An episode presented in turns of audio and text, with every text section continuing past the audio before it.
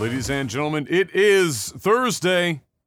It's August the 19th, 2021. It's another Technical Alpha podcast. Got a great show lined up for you today. If you haven't been here before, we talk about video games, movies, and television, and all sorts of complete and utter nonsense. As long as we think you're at home and listening, we'll talk about it.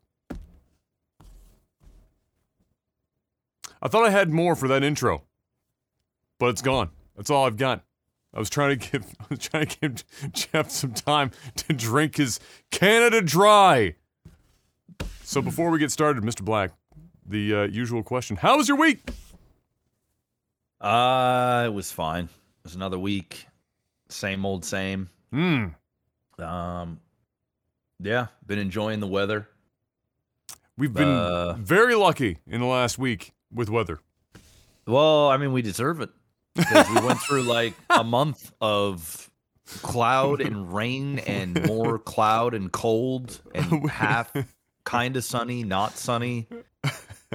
We've was earned bad. it.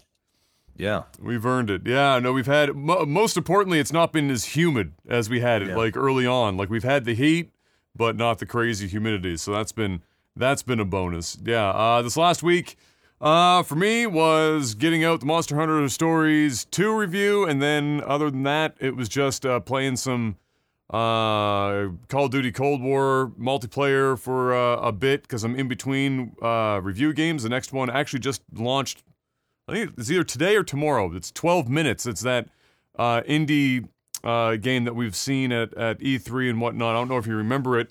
Uh, it's like top down looking at an apartment and everything happens within that apartment and you're trying to like solve the mystery or whatever going on in the apartment. You're watching them live out their lives or some shit. I can't remember the, um, more detail than that, but I knew that I was interested in it when I saw it. And uh, I think there's even a couple of relatively big names attached to it for voice acting purposes. But otherwise, that's the next game that I'm uh, I'm checking out. That just popped, so I was burning some time in between, um, and uh, and playing some Call of Duty uh, uh, Cold War. Otherwise, I also played Magic the Gathering Arena last night. I just felt like playing a card game. You know, once in a while, it crops up. I get the feeling to play a card game, and uh, Hearthstone, uh, for anything other than Battlegrounds right now, is a hot mess. Uh, and so I jumped back into uh, Magic the Gathering, um, which was nice. We actually talked about um, this was, geez, weeks ago now. Would have been many weeks ago now. The time time doesn't mean anything anymore. Um, about how Magic was partnering up with uh, Dungeons and Dragons to bring some stuff, and so I was playing with those cards last night. I was uh, I'd got a couple of packs uh, with in-game currency and whatnot, and uh, and seeing the new mechanics that they had that were they're merging D and D with Magic. So it was kind of cool. So there's a lot of cards where you're you're rolling d20s like you would playing uh, Dungeons and Dragons. You're going through like uh, quest stuff with cards. We're going through dungeons and different things happen at different points. Uh, kind of like similar to artifacts in, in Magic the Gathering, uh, but with dungeons attached to it. Uh, so it's kind of unique stuff. So that was kind of fun. Did that last night, and then I'll get into uh, 12 minutes next. But otherwise, same as you, enjoying the weather, getting outside, getting the vitamin D naturally while we still can before it's back to uh, this bottle of vitamin D. Um, and uh, had my first uh, first get together, or went to my first get together with uh, with many people since the pandemic had uh, had begun. My uh, my cousins put on their uh, what used to be, and until last year, of course, but yearly Daisy Dukes party where everyone has to show up wearing Daisy Dukes. Guys or girls doesn't matter. There was a lot of milky white thighs walking around in Daisy Dukes, ah, including mine No thanks. including mine. It was, uh, but it was a good time. Lots of, uh, uh, lots of washer toss and beer was had uh, at this, amongst other things. Um, but yeah, it was uh, 99% outdoors as well. Um, of course, and I think look, we have like a 50 person limit. Th- This was like, this event was like 25 or 30 people rolled up throughout the day. It was one of those things where the party just went from like four in the afternoon until whatever the fuck at night, and people just came and went as they as they could. Uh, but it was nice because you got to see people obviously that you haven't seen in two years or more, and uh, uh, but it still felt really weird being at like I everyone knew everyone else was double vaxxed like weeks ago, and you know we're in a province where we have like essentially no, cases, except for whoever we're importing from you know other places via plane. Uh, but yet your brain still when you're first getting there and you're seeing 30 other people and you're talking face face to face and this is a party so everyone's drunk so they're not they're not talking quietly to you. They're like three inches from your face and screaming the whole time. Uh, and it just felt you know it feels weird. But uh, you know after a while you kind of like finally forget about it. And of course you have a few drinks and then you really forget about it and uh, got to uh, uh, got to enjoy uh, got to enjoy it. So that was so that was nice uh, to say the least to to be able to have uh, something like that um, uh, for sure. But otherwise, that was that was pretty much it. That was the week, and now here we are. Time to talk about some video game news. You ready, Mr. Black? Ready. Activision Blizzard updates. There are none. This week was just not really anything. The closest thing to news uh, in regards to this was, uh, was that peripherally, the same um, the same government agency that's investigating Activision Blizzard are also poking and prodding at Riot uh, to allow their employees to work with the agency without fear of losing their jobs. Um, they had given them notice, Riot notice, back in like fucking June or some something, and Riot still hasn't actually gotten back to them about that. So they're poking them again. That was pretty much it. Um, there's nothing else at this time, uh, and so uh, so nothing to report on for this week for that.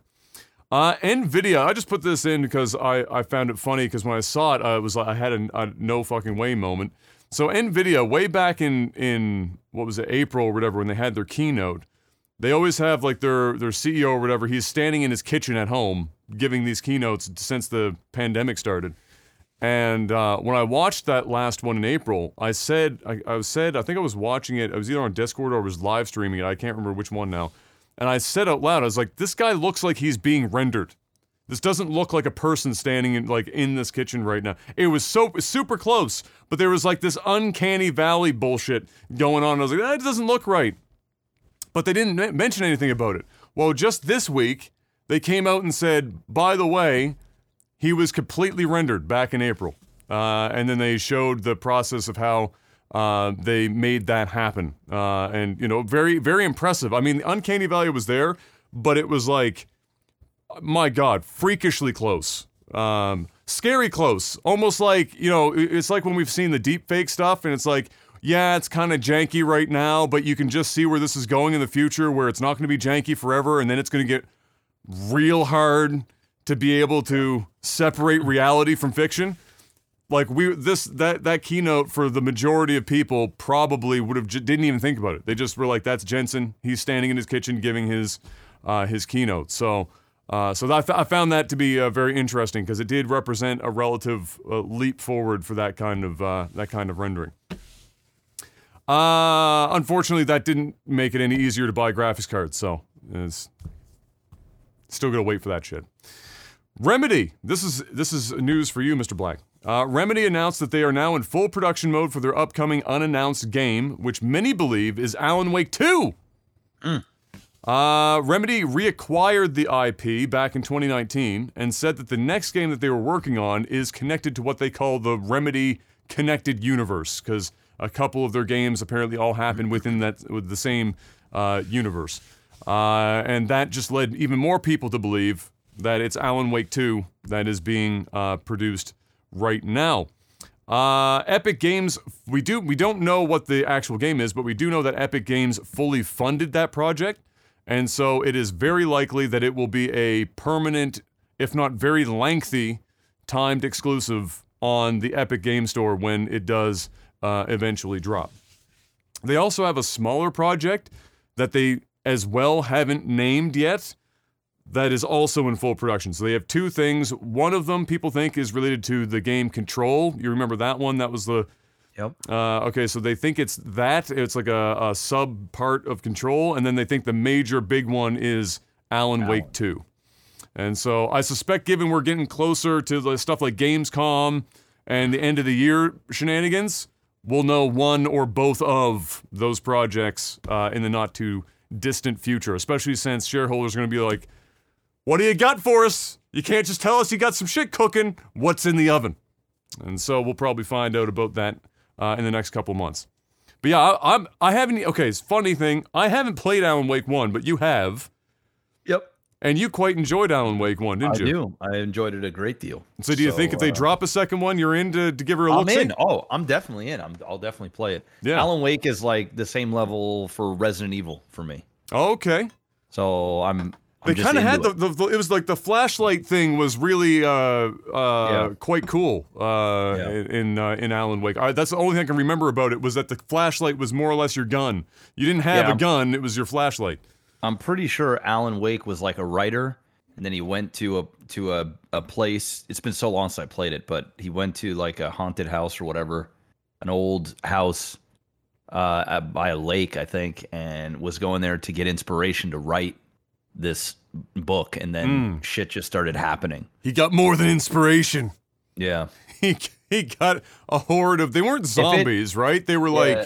No, there it was like um, it was like ghost ghost. It was stuff. like ghost, g- kind of ghost demon type, you Yeah. know, things. You know, Yeah, yeah. I don't think it was zombies, but I think I have the game you probably do sitting Oh. in there somewhere. over there somewhere. Because that was But the three. good. That was the 360, right? 360. You would have played that on, yeah. So yeah, hopes for Alan Wake 2 are high. It'd be nice to be able to see that. I would like to see them package that shit together.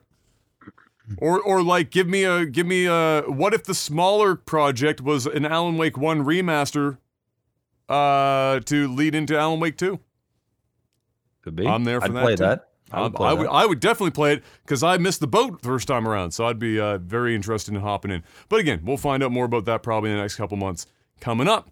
Uh, data miners have, uh, got, you know what? As much as I love data miners for the stuff that they find out, I have to imagine that developers really fucking hate these guys. The shit that they pull out of the out of the games and then stitch together, and they're like, "Yeah, we found this, and so it means that this was going to happen." So, case in point, data miners dug up some leftover files uh, for The Last of Us 2, discovering the remnants of would-be multiplayer functionality. And to be fair, we did know that they were considering for fielding the idea of doing some form of multiplayer mode for Last of Us 2 before they ditched it and said, "You know what? We're just going to focus entirely on the single-player campaign." Uh, but it also had uh, contained information for a map that was large enough and tiered like leveled armor that made it look like a battle royale esque mode was also at some point considered. It doesn't mean that it would have been battle royale, but a really big map and leveled armor are like two of the like staple cornerstones of, of battle royale. Big ass map and tiered armor. So uh, and given the popularity of br i'm sure they did if they were if they were going multiplayer. Somebody inside said should we just join the br fucking craze? And they probably did field the idea of that as well. But uh, but either way obviously it didn't happen. Uh, and probably for the best. That that the last of us is just a single player. Don't don't go there. That's like Bioshock 2. Having multiplayer is still one of the dumbest things I think that has ever been done in video game history. Uh, Yeah. Because, like, even if you like Bioshock 2, nobody fucking talks about it because it's the single player just didn't get all the attention that the you know the that and and subsequent Bioshocks did because of that multiplayer. Uh, QuakeCon uh, kicked off. That's happening, I believe, right now uh, today and uh, possibly for a couple days. I'm not sure how long the event is. Uh, but it kicked off, and we've got uh, some info that Quake 1, 2, and 3, and we already sort of knew this because they were getting ratings from like ESRB and all that shit uh, for, um, for these games coming to different platforms. So Quake 1, 2, and 3 are coming to the Game Pass, uh, Xbox Game Pass through, uh, uh, although, according to Nibel on Twitter, it seems that 2 and 3 may be PC only in regards to the Game Pass. Quake 1 itself is getting quite an upgrade, so that's getting up to 4K. Vi- I don't know about 2 and 3, but I know about Quake 1. So Quake 1 is getting up to 4K visuals, widescreen resolution support, because this is a game that when it came out was, that bitch was 4x3. You know, there was, well, no widescreen, widescreen back then. So we were, uh, it's getting widescreen support uh, for this as well, is up to, like I said, uh, 4K. Uh, it's also getting enhanced models, new lighting, anti-aliasing, and depth of field.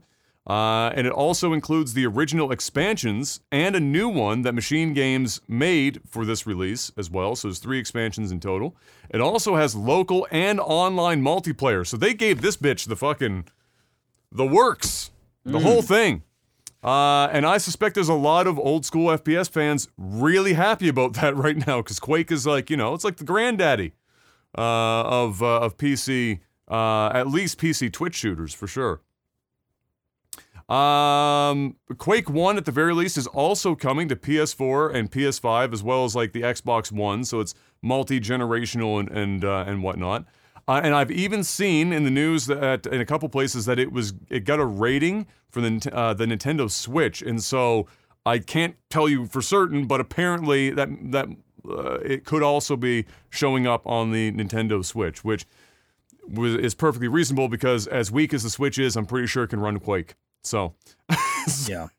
whether or not there's a lot of people out there dying to play Quake on the Switch, don't know. Uh, but it is apparently going to be a possibility. Um, I never played Quake back in the day. That was like just before. Well, it wasn't just before, but it was before I had my hands on a gaming PC that would have even been capable of playing Quake. So that shit, that shit just never happened. It was really not until, um, my God, what 2000, two, uh, probably around 2000 when I had a PC that could even play games marginally well. Like like when you and I got into StarCraft, for example, it was already two years old. Like when we Yeah. got into it. Uh, And so I missed the Quake boat and all that kind of nonsense. Did you ever play Quake uh, back in the day? I played a little bit, but I didn't. I, I was more of an Unreal Championship guy. Yeah, those were the two. That was we and we played on the the original Xbox. Yep. Um, what was that tournament? Unreal Tournament, I think was the Yep. one on the uh, original Xbox. We played a shitload of Instagib uh, on Xbox Live. And you know what's sad? I still make this comment a lot. So I remember that I have vivid memories of that fucking game mode. You and I played like fucking hours of that shit. Yep. And one of the saddest things that I can make a comparison to is that that online experience was more stable and playable, even though it had high ping. So it's not like you had like 24 millisecond ping. You know, we were rocking like 110, 110 mm. millisecond, somewhere in that neighborhood. That aside, the actual experience of joining friends, getting into a match or matches consecutively, and just playing the game was more stable Yep. than most of the modern shit that I play today. That's Warzone, that's that's Cold War, that's the battlefields and shit like that's it's that's and that shit was re I mean, I mean like it, just thinking about original Xbox Live, which was really, I mean, the uh, fucking Dreamcast had online support and stuff, but Xbox Live is what really kicked that shit off and said, you know, console online stuff is here. Um, it was so long ago, and to even think that it could produce something that was more stable than some of the more common games today is just depressing to me. But nevertheless, fun times. Instagib was like the only game mode we played. We didn't fucking, we were mostly, I think, it was probably because we were too shit to actually consecutively hit somebody to kill them in the regular game modes. So at least in Instagib, if you hit like their toenail, they were dead. You were good. Um, but uh, but yeah, good times, good times. So Quake, anyway, regardless, that's a different game entirely. But Quake, uh, lots of people are going to be excited about that, and uh, and it looks like they they're doing a good job with it. So that's wonderful. Uh, next up, Pokemon. Mr. Black, it's your one of your favorite topics. We love to talk about Pokemon here on the podcast. Um, Pokemon event happened this week. um, and uh, it was showing off Pokemon Legends Arceus, which is like their latest open world Pokemon game. So this is their second attempt. This is their second up to bat uh, at the open world thing. And uh, they also announced uh, an updated Brilliant Diamond and Shining Pearl. Uh, I don't know what generation that that is now. That was just before Platinum, maybe. I can't remember now. Or was it after Platinum? It might have been because I don't. So many Pokemon games now I can't remember. Either way, uh, that's also happening. So my my takes on this, and then we're gonna take a quick peek at the trailer for Arceus because I do want to see I do want to see a reaction. Uh, very selfishly, just just for me, I just want to see Jeff's reaction. This is not for any of you at home. I just want to see Jeff Okay. react to this video. Uh, and then and then, but Arceus to me, not to prime Jeff ahead of time, but it doesn't look so fucking hot. But I won't say more than that until we watch the trailer. Uh, Brilliant Diamond uh, and Shining Pearl get uh, is getting custom Pokeballs and Pokeball effects.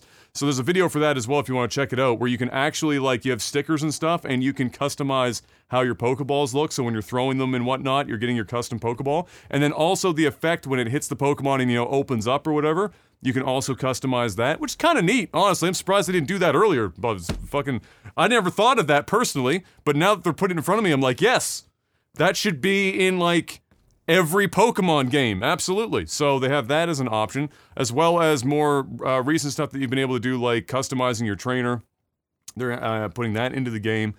Uh, Grand Underground, which was a major part uh, of the originals, uh, has been completely overhauled and allows you to design your own room as well. So lots of customization now in this version. Uh, as well as it uh, still containing, or containing, I should say, hideaways. The Union Room uh, is also returning for both local and online multiplayer. And you'll be able to have Pokemon follow you around. So similar to what they did with, you know, Pikachu and Pokemon Yellow and subsequent Pokemon games, you could choose which Pokemon to follow you around. They're adding that functionality for this as well. Pokemon Home, which uh, is that like thing that's supposed to allow you to tie all of your Pokemon across the 600,000 fucking Pokemon games into one unified location, uh, will be added. Like support for that will be added in the future. Uh, and a special, of course, a special edition Switch Lite will be released, which re- which resembles the the DS Lite that launched with the original game. So like the visual is like very similar to uh, their DS launch. That launches uh, BDSP on November 5th. Uh, but now it's time to give a quick little peek see. I'm just gonna put the uh, the starting screen up here for a second while I get the the video set here. We're gonna take a little peek see at Pokemon Legends Arceus. You let me know when you're ready. I'm ready. All I'm right, ready. Three, two, one, go.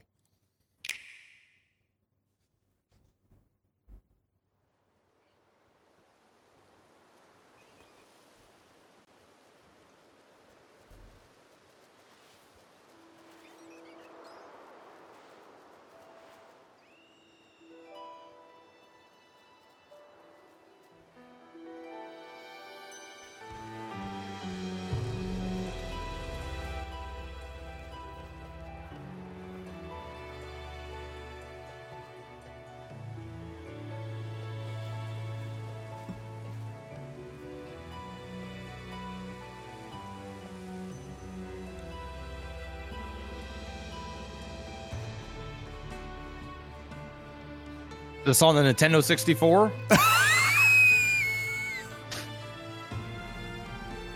All right, now here's the sad part. This is the game looking its best because it, it actually goes downhill from here. There's the uh, Breath of the Wild, you know, mountaintop view. That, oh god.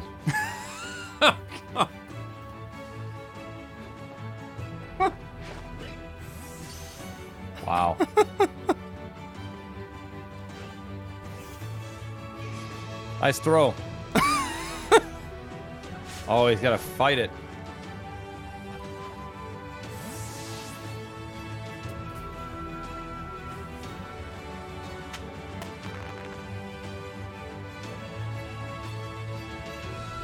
Oh my god, dude. It it looks unfinished to me.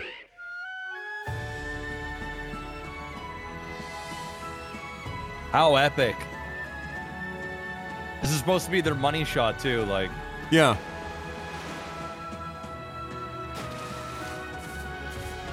Music Aspire. Like there's that.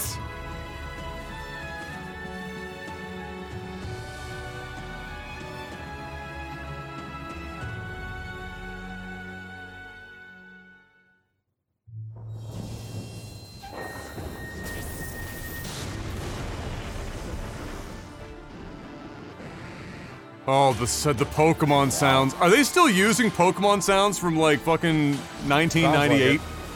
Please no.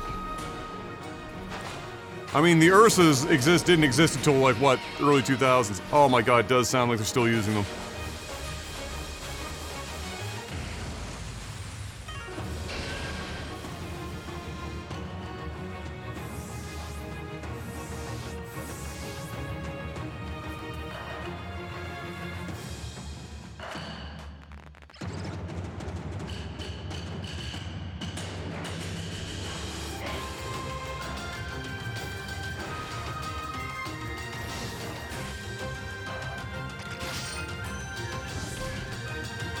So I found there lots of dodge rolling as the trainer. Uh, you've become quite acrobatic as the trainer, and, and I believe you can actually get hurt as the trainer. I'm not sure how that's going to play out, but they got brave enough to actually allow the trainer to be hurt now.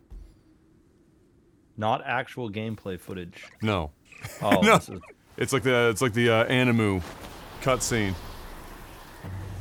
I like that they did put that in there to ensure that people couldn't possibly confuse that with the gameplay. January 28th, 2022. Mr. Black, how did you feel about Pokemon Legends Arceus?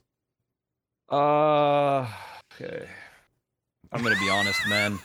I only want you to be honest. I wouldn't want you to lie now. Don't start now. You have you haven't before. Don't start now. Um, like, what system is this coming out for? That's the Switch. I mean, uh, here here's the thing. Um, it's it's Pokemon. So I mean, at the end of the day, I'm not really playing Pokemon for the graphical uh Fidelity. advances. Fidelity, yeah. Um, I'm really playing it for the fun of collecting Pokemon. You know, I mean, listen, if I can go on my phone and do the uh, the Pokemon Go shit, Mm. um, and get some kind of enjoyment out of it, uh, I, I, I, there's a market for this. It ain't, it ain't me. Um, So to your point, does it look like what we saw in there? So ignoring the graphical part of it, because I I agree. it- while while I think it is a fucking joke that uh, uh, uh, an intellectual property that is like on number three on the list of all time most insane moneymakers globally, that this is still what we're receiving for like animations and visuals and audio in 2021. Ignoring that fact. I agree that it is more about the experience of of, of battling, ca- catching, and collecting the Pokemon. It's always been that way. Did that part look exciting to you? No, no, it didn't look exciting to me.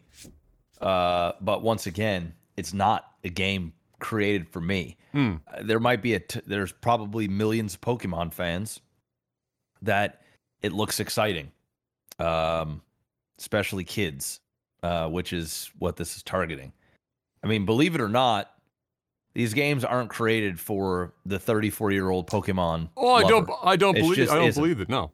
Now they're gonna sell games to 35 year old Pokemon lover from back in the day, or even a 40 year old Pokemon lover. Um, but ultimately, they're skewing towards this generation and last generation of Pokemon enthusiasts. Um, and I think guys like us that were Pokemon fans, or even are still to some degree, Mm. um, we're going to be the most judgmental on this game and any other Pokemon game that comes out. So, you know, my point of view is it looks like shit. It it looks like a a poorly built game. It looks rushed. Um, it doesn't seem engaging at all, and it doesn't feel like there's any it playing that doesn't. I don't think I'd feel pumped to find a Pokemon. Um, it just looks bland as fuck. Um, but with that being said, it ain't for me. It's not built for me. So this thing is going to sell a shit ton of copies. Oh yeah. It's going to do very well, Oh yeah. like they all do. Yep. Um, And if the game is bad, it'll just be forgotten. And then they'll come up with another Pokemon or remake in six months to a year. And we'll move on to the next thing. Right. it's like that. It's like that Eevee stuff. Like at least with the the Eevee was the last Pokemon game that I bought for the Switch. Oh, the Let's Go Eevee, Let's Go The Pikachu. Let's go Eevee. Yeah. So I bought that one. And, you know, although that game wasn't for me, it at least had enough elements of the new to attract me to a degree where it had some sort of playability. And just visually, it looked like a good time for It was a step in the right direction. yeah. This this is like you know, if you told me this was stuff from GameCube era, I would have believed you. If, Yeah. if someone was like, "Yo, this It is does Ga- look like a- like- footage." It, it does look like a GameCube game, minus maybe like bumping the resolution from 480 to 720. Like Yeah. that's is what that's it looks it. like. That's what that's what it looked like. It looked like a GameCube game. Um, so not saying GameCube games aren't fun or can't be fun. It's just like, come on, guys, come on. I do, I, yeah. So I, I absolutely agree with everything that you've that you've said because ultimately these aren't, and I think that's something that that I have to remind myself, even though I don't agree with the idea, is that this is obviously in large part for newer generations of Pokemon fans. I think they don't necessarily ignore the probably 40 million Yeah. 25 to 35 year olds still playing, buying, trading, do whatever Pokemon stuff. But they uh, they obviously also have to, you know, reach back and and get younger people and keep yeah, that. because the older are going. gonna the olders are gonna keep getting older. yeah, exactly. right? So they got to dip back in. eventually, eventually, they're gonna stop playing your fucking Pokemon games. Yeah, right? Um, some won't, some will, Yeah. you know, or you know, but the majority, I think, there's probably enough elements and nostalgia in these that that's their hook to get Yeah. us to want to buy it to some degree, and then everything else is to attract this generation, last generation, to keep getting and being excited about Pokemon and revisiting old related Pokemon stuff that we fell in love with and Mm. trying to recreate that magic. It's kind of like what Star Wars tried to do, you know, with episode seven. It's just like, yeah, it's like we've been there, we've seen it, we've done it. yeah, Um, great, but the that movie wasn't necessarily made for us. yeah. Um, so the same thing with Pokemon. Yeah, I think the so I think the the the thing that I focus in on more as well than you touched on there was that visuals aside, right? Which you know, because with the Switch, I just automatically assume the games, you know, unless they're like a platformer where they can keep the the render distance lower. So like Mario games and stuff, they can get away with a bit more. Looks a little No. flashier. You start getting open world like this, and you know Breath of the Wild ran it like fucking. Uh, It struggled to maintain thirty. frames. Yeah, so uh, so you you got and that's the benchmark, right? Like that's still like visually on the Switch, Breath of the Wild is the benchmark. So I I'm not going into a Switch game thinking, "Oh, it's going to look really really fucking good." I also don't think it's going to look like this, but that's beside the point. I think the most important thing for me watching that was that the actual gameplay that they showed, the that even if this is for kids, right? I understand that, but like there are a lot of games designed and made for kids that look and play a lot more engaging and quality than what we just watched in that video. And I have a different level of expectation for a company that's like been making video games for almost as long as we've been on this fucking planet. Um and specifically this property. Like they it's not like they've made like 800 different video they they've been making Pokemon ass Pokemon games for 30 years. So like I have a certain expectation that at some point, you know, I get that they're not for not necessarily entirely for adults and whatnot, but the quality of, of things like the actual gameplay experience, that all looked terrible. Like engaging with a Pokemon to battle it, the actual battling looked fucking atrocious. The the animations for rolling and, and whatnot, and like the the trainer being involved didn't look good. But like, look at the likes to dislike ratio, man. People are eating well, this shit the, up. Well, that's Yeah, just it though. And I, you know what? I tweeted this earlier. I tweeted I tweeted this earlier. Let me, let me just pull up this fucking tweet because it was specific to, to that point that you the, that you're just bringing up now about everyone on there. I said. I wish someone looked at me like Pokemon fans look at literally any of the games that are released, regardless of how bargain bin it looks or plays. Because that's it. Pokemon fans will fucking die for anything. It could look and run like so and not just so not just a visual, but like actually be a shit fucking video game. But it's Pokemon. So they're there for it and they're going to buy it and they're going to scream it from the tops of all the mountains. And I also said below this, and this is true, that I personally wish I was able to be excited about something so easily. I would love to be able to look at something that looks like they spent four days and seven dollars to put together something they're going to sell 30 million copies of to a massive group of people with an intellectual property that makes more money than God and be like, yes, I'm all in, I'm screaming for it. I, I, I want to be that excited about it. But I, I but like, I, I can't. And then the last part about that, and I'll, I'll ask this for you. Like when we were playing back in the 90s and, two, and early 2000s for Pokemon, if you were to, if somebody were to tell you the Pokemon games would be barely breaking into basic open world gaming with C tier visuals over two decades later, I wouldn't have believed you. I think that's impossible. You gonna tell me that in 20 plus years from now, they're gonna only just crack the surface on open world and have it look like a C tier, like they just pulled up some people at a fucking high school and put them on a team and made a video game? I'd never believe it.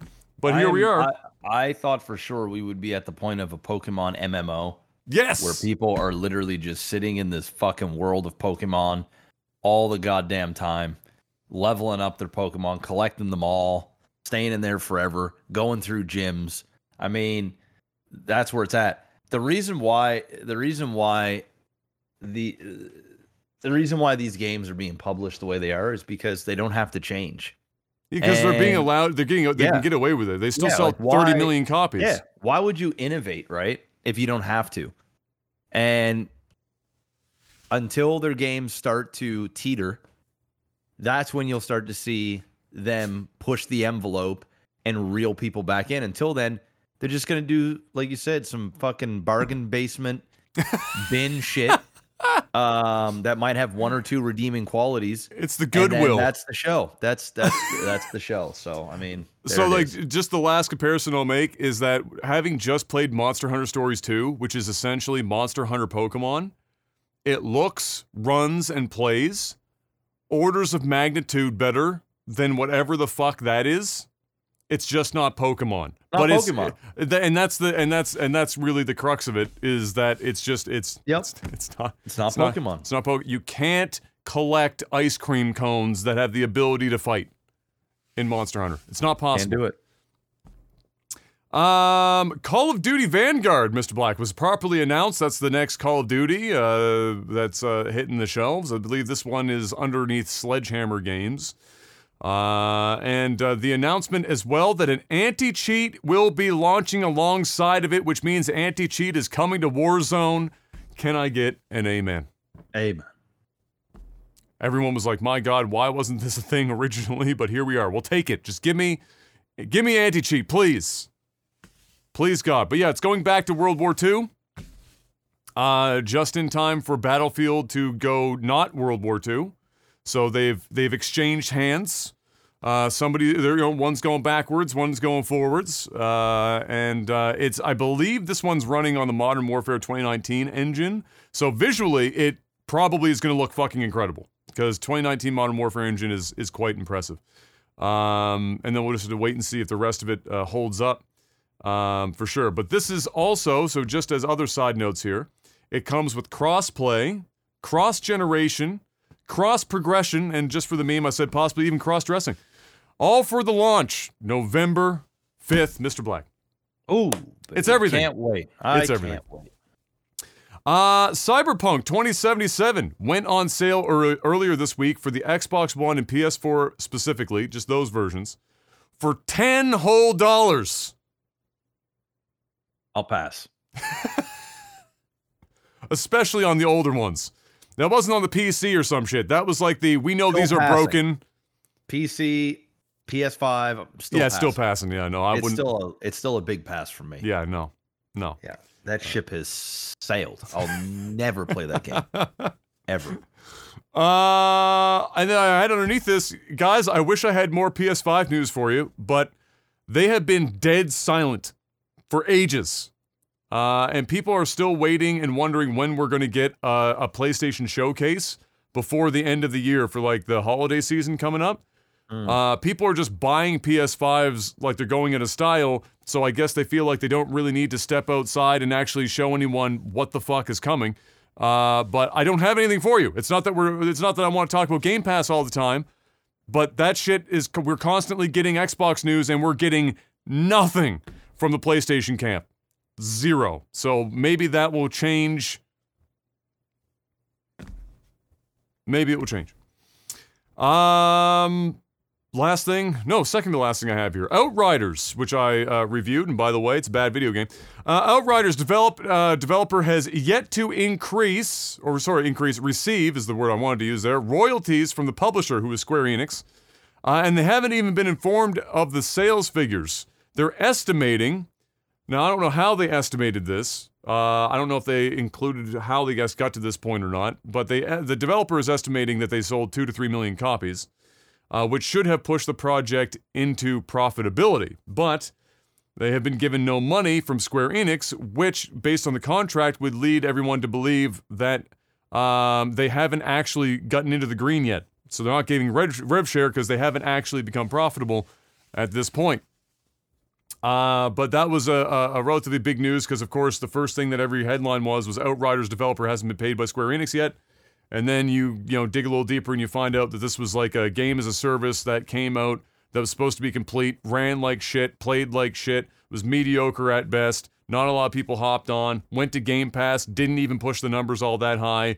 Um, like not even into like I think the top 50 for Xbox Live. If you're on Game Pass and a game as a service and a shooter and you're not in the top 50, you're not profitable. It's just not happening. There, there are many games on the Game Pass that 5x'd their revenue going into Game Pass. So if your ass ain't even in the top 50, I wouldn't be looking for any checks coming from Square Enix anytime soon. No. Just, just saying. Uh, and last but not least, Forza 5, uh, Forza Horizon 5, sorry, had a nearly 15 minutes uh, of gameplay re, uh, uh, shown off. Um, raw, straight out of an Xbox Series X in 4K. Uh, and uh, you can go and watch that if you haven't already, if you want to get, take a look at it.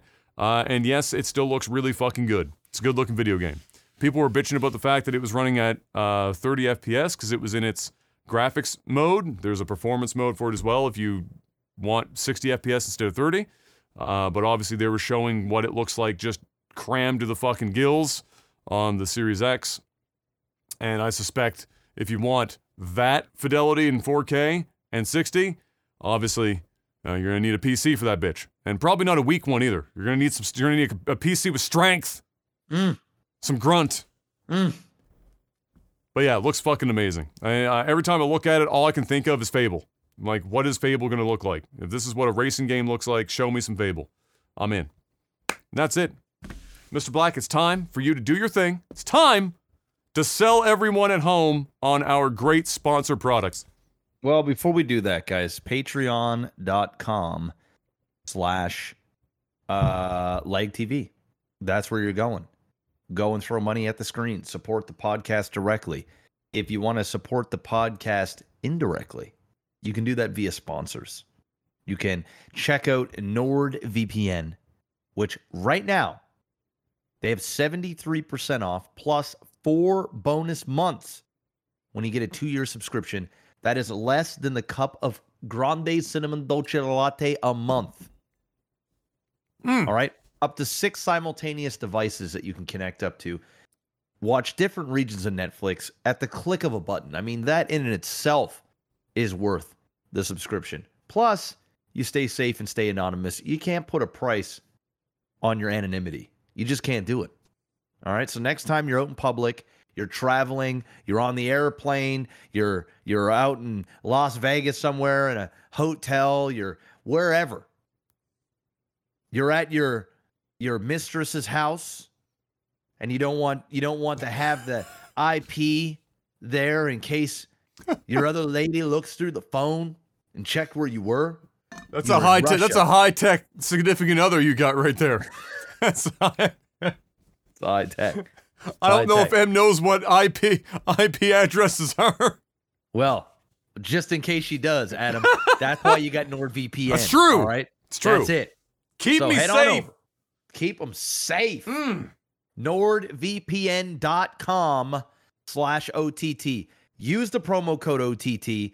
73% off, four bonus months, and a, and a month money back guarantee, which means after 30 days, if you don't think the servers are fast enough, they're not they're not doing what you thought, you just don't want it, get your money back.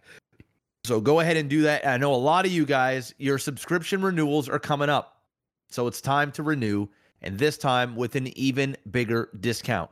Also, we have Elgato. If you guys don't already have a Wave, um, uh, what is it? The Wave. Geez, there's so many products now. I'm, I'm gonna have to legit. Well, the, make the other problem is Wave is at the front of three quarters of their new products. exactly right. so we've got we've got the the Wave XLR, Yes. right?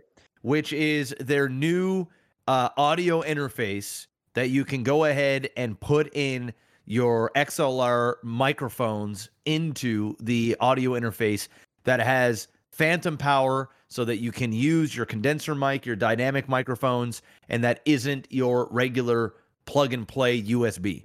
If you have a USB, you can go ahead and pick up their Wave 3, which is their uh, mi- microphone, plug plug and play microphone that you can take on the go. That's what I use when I'm doing my IRL stuff. Um, and it also comes with the software and things that you need uh, to make uh, some, you know, vocal changes on the fly and, and add effects and all this uh, other cool stuff that the cool kids are doing these days. Also, you've got a Stream Deck, which is a which is just a big hotkey hub at the tip of your fingers on your desk that you can go ahead, click a button, and that can take you to your favorite podcast, your uh, Spotify uh, playlists. You can check your uh, CPU usage, your percentage. Right now, I'm hovering at six percent. Um, you can play sounds. You can uh, hotkey things for video games. So if you're playing MMOs and you don't want to use like Shift Control Five, you can make that just a hotkey on your Stream Deck and click the button with your own custom logo that you want to put for the button. Uh, you can virtually route it to do almost anything at this point. People are using it to turn on their Elgato lights to do virtually anything on your PC. It's that powerful. Um, so make sure you go check it out. Super easy to use, and you can get them in all different sizes.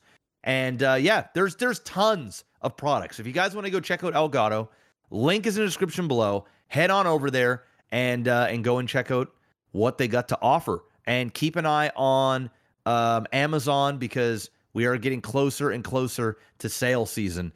Things are going to be coming, so uh, keep an eye out as well. And that's it. Boom. Which means it's time to move on to. Movies and TV. I love how Discord just randomly will like cut your audio. So like in the middle Why of that, not? it's like movies and tea.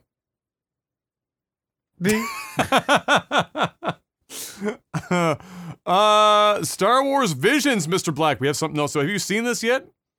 Uh, no, I haven't. Beautiful. We have a minute and something trailer to, to check out here. Star Wars Visions. It, it melds two things that lots of people have been waiting a long time for Star Wars and anime. Cramming those two bad boys into the same room together and not letting them out until they produce something.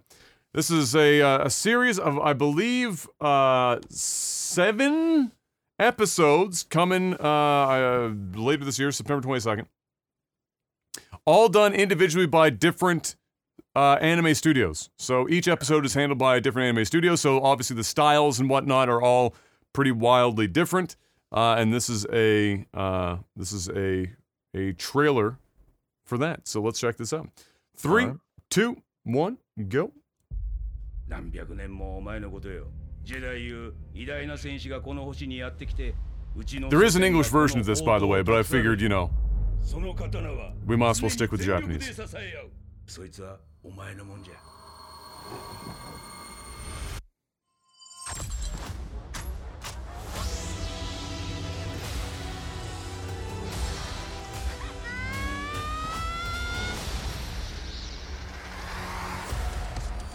Some of the uh, styles in this are actually pretty dope.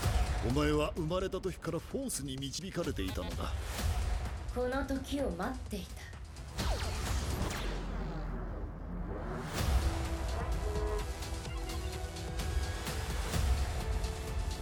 このような闇と初めて対峙した。闇を感じた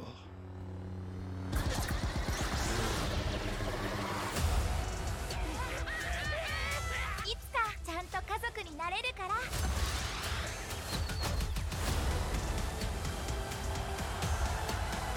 最高のライブにしよフォースと共にあらんこと。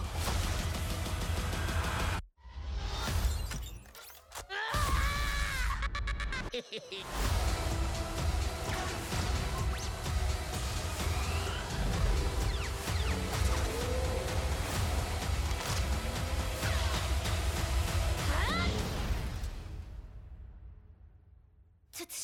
でお受けします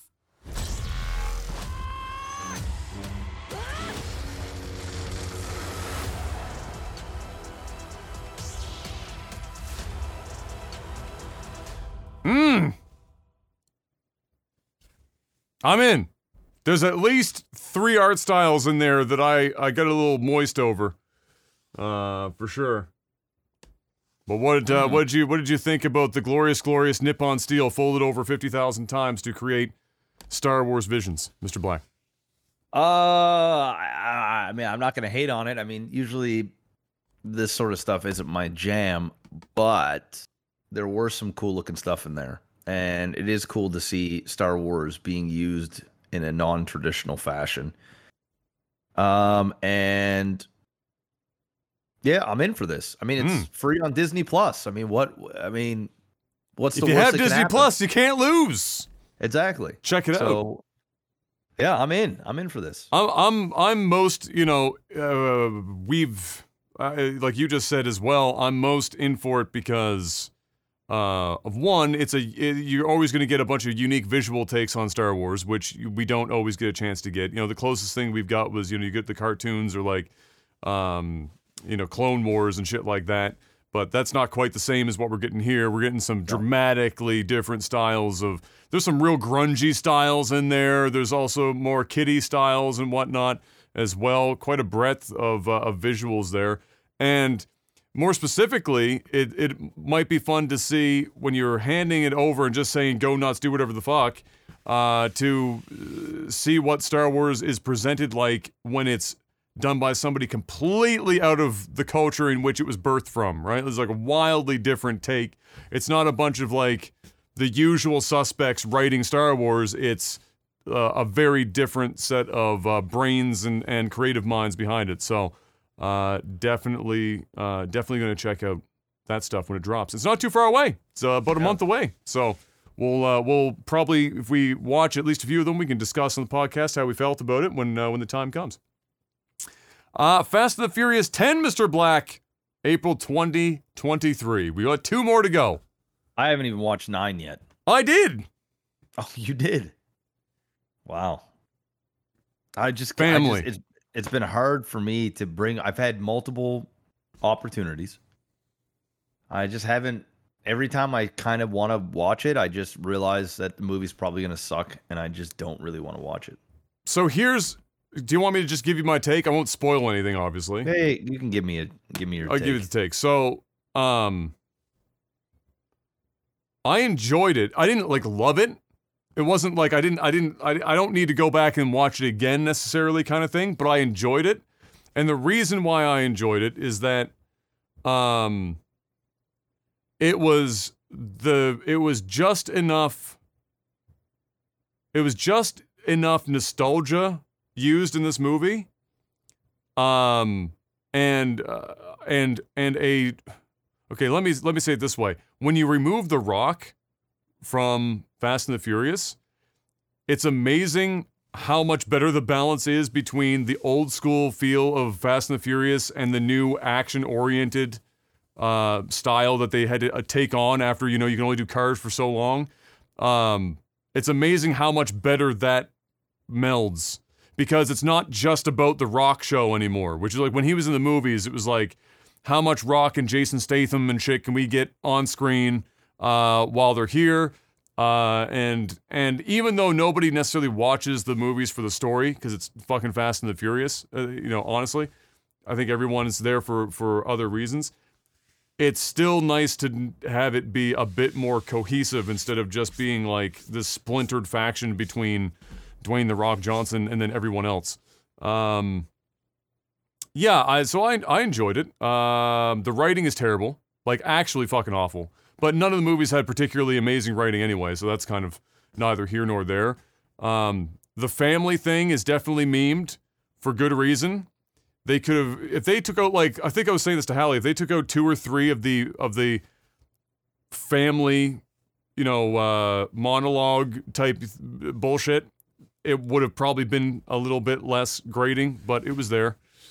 Uh, but yeah, I would just say it was solid. I don't know where I would rank it in the in the grand scheme of things, um, but I don't think it's a bad movie. I think it's a, a movie for somebody who wants to see how they end all this shit.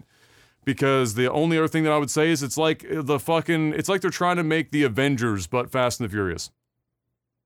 It's like we like just pull characters from everywhere uh, and put them behind this unified cause. And so these Yeah, last maybe I might watch it tonight. I might I might watch it tonight. Uh, it was for for me. I mean, uh, it might be different for you because you like The Rock in the movies more than I did. So it'll be fun to see how you feel now that The Rock isn't there. Uh, but for me, I just fuck. It was it was nice because it was not The Rock show anymore. It was like more characters had screen time. More characters actually meant something. Uh, it was nice to see, and I think I think part of it is that Vin Diesel went out of his way to drill the family thing home, almost despite fucking Dwayne. Honest to God, it felt like it felt like not Fast and Furious Nine was to set up ten and eleven for the finale, but also to give a middle finger to, to Dwayne at the same time. Um, all the same, but yeah, uh, I I recommend it. I mean, it's it's Fast and Furious, so there you go. Uh, but yeah, I, I I do I think that it's gonna end at eleven? Yes. I think it's dumb. These people are getting fucking old. There's like, yeah. like that's I think one. there'll be spin-offs. Still be spin-offs. Yeah, like it will, they'll You still know, use the name. Or you might get another Fast and the Furious in, you know, 15 years, 10, Yeah. 15 years. But this know? group of people, yeah. like, like as it's been going, I think Yeah. Eleven is totally going to be the They'll, show. they'll reboot all of this down the road and then they'll have a, an old Vin Diesel kind of show up and pass the baton yeah, to uh, to a new group in like the next 10 years or whatever. Right? because this was the first one I watched where I'm looking at the characters and I'm going, these people are getting old. Like this is the first, the first one where you like you're seeing it in their face now. Like you can keep the body going, but the face starts to show it, and like some of these characters are starting to look fucking. I mean, Ludacris looks like he's 25 years old and probably will until he's dead, but everyone else in that movie aged. Yeah. Uh, and some of them did not age well. Some of them I didn't even recognize them. It took me like 45 seconds into the scene before I was like, wait a minute. that's that's that person. What the fuck happened to them? So anyway, yeah, there you go. Fast and the Furious. Uh, oh, I also watched Black Widow, which I think you did too. yeah. Uh, that was okay. I Was didn't really like it. It, it was just okay. Yeah. I It actually wa- fell asleep at one point. It was a, it was a Marvel movie. It was like a formulaic by the book. Here's a Marvel movie. Six out of ten. Yeah. I uh, did you watch uh, Suicide Squad? That we didn't get a chance to watch yet. No, Yeah, that was the best movie I've seen this year. I have to convince them because she hated the first one so much that I'm trying to tell Oh, her this, this is, is- not the same. I was like, is- this is James Gunn. You like, you know, you like this over here.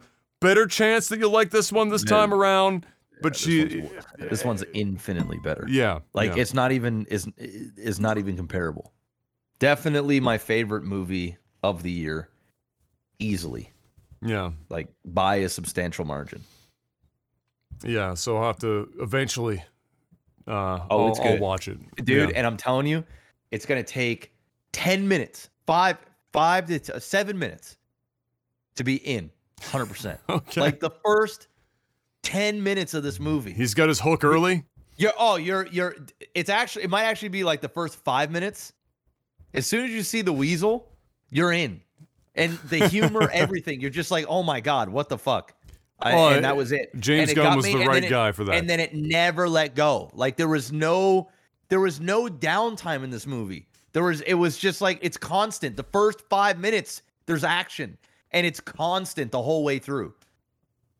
Like Uh, it's good. Any mean- expedition they have is just pure humor, dark. All I needed to see was that it was James Gunn doing it, and I knew that it was the right man for the job because he basically did exactly this movie with Marvel. It was called Guardians of the fucking Galaxy, and then Oh, he yeah. comes over here and he does this, this- is just darker, rated R Guardians. Guardians. That's what this is. right. So as soon as I saw that, I was like, "Oh, that's that he's gonna smash that out of the park." It's whatever. So I'm sure it's good, and we'll uh, we'll eventually get it, uh, our eyeballs on it for sure. Uh, the last thing that I got my eyeballs on this week was uh, the recently uh, released, if not today, I can't remember if it was today or the last couple days. Uh, Eternals trailer dropped, Yeah, and uh, watch that. Did you check the uh, trailer out for that? I did. Yeah, how'd watched you how'd you couple feel about that? It looks good. I'm intrigued. I mean, I'm excited to see what they do. Uh, I like the next cast. phase of, of I Marvel. thought I thought so- the cast was was in, interesting. Yeah, it's good. Good lineup. Good lineup of people, and uh, we'll see. We'll see. I'm. Apparently, this is supposed to be pretty amazing. Um, and they've done apparently some really insane stuff with this movie that has just never been done before. So we'll see. In what regard? When you when you say that, like visually or vis- visually and story wise. Um, Okay.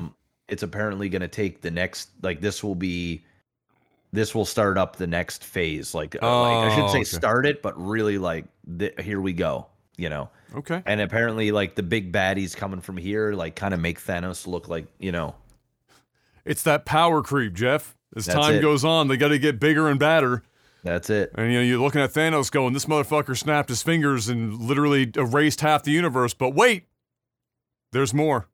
we've There's got more. we've got bigger and badder. so, yeah, I, I like the trailer. I think it looked uh, quite promising. I like the cast, like I said.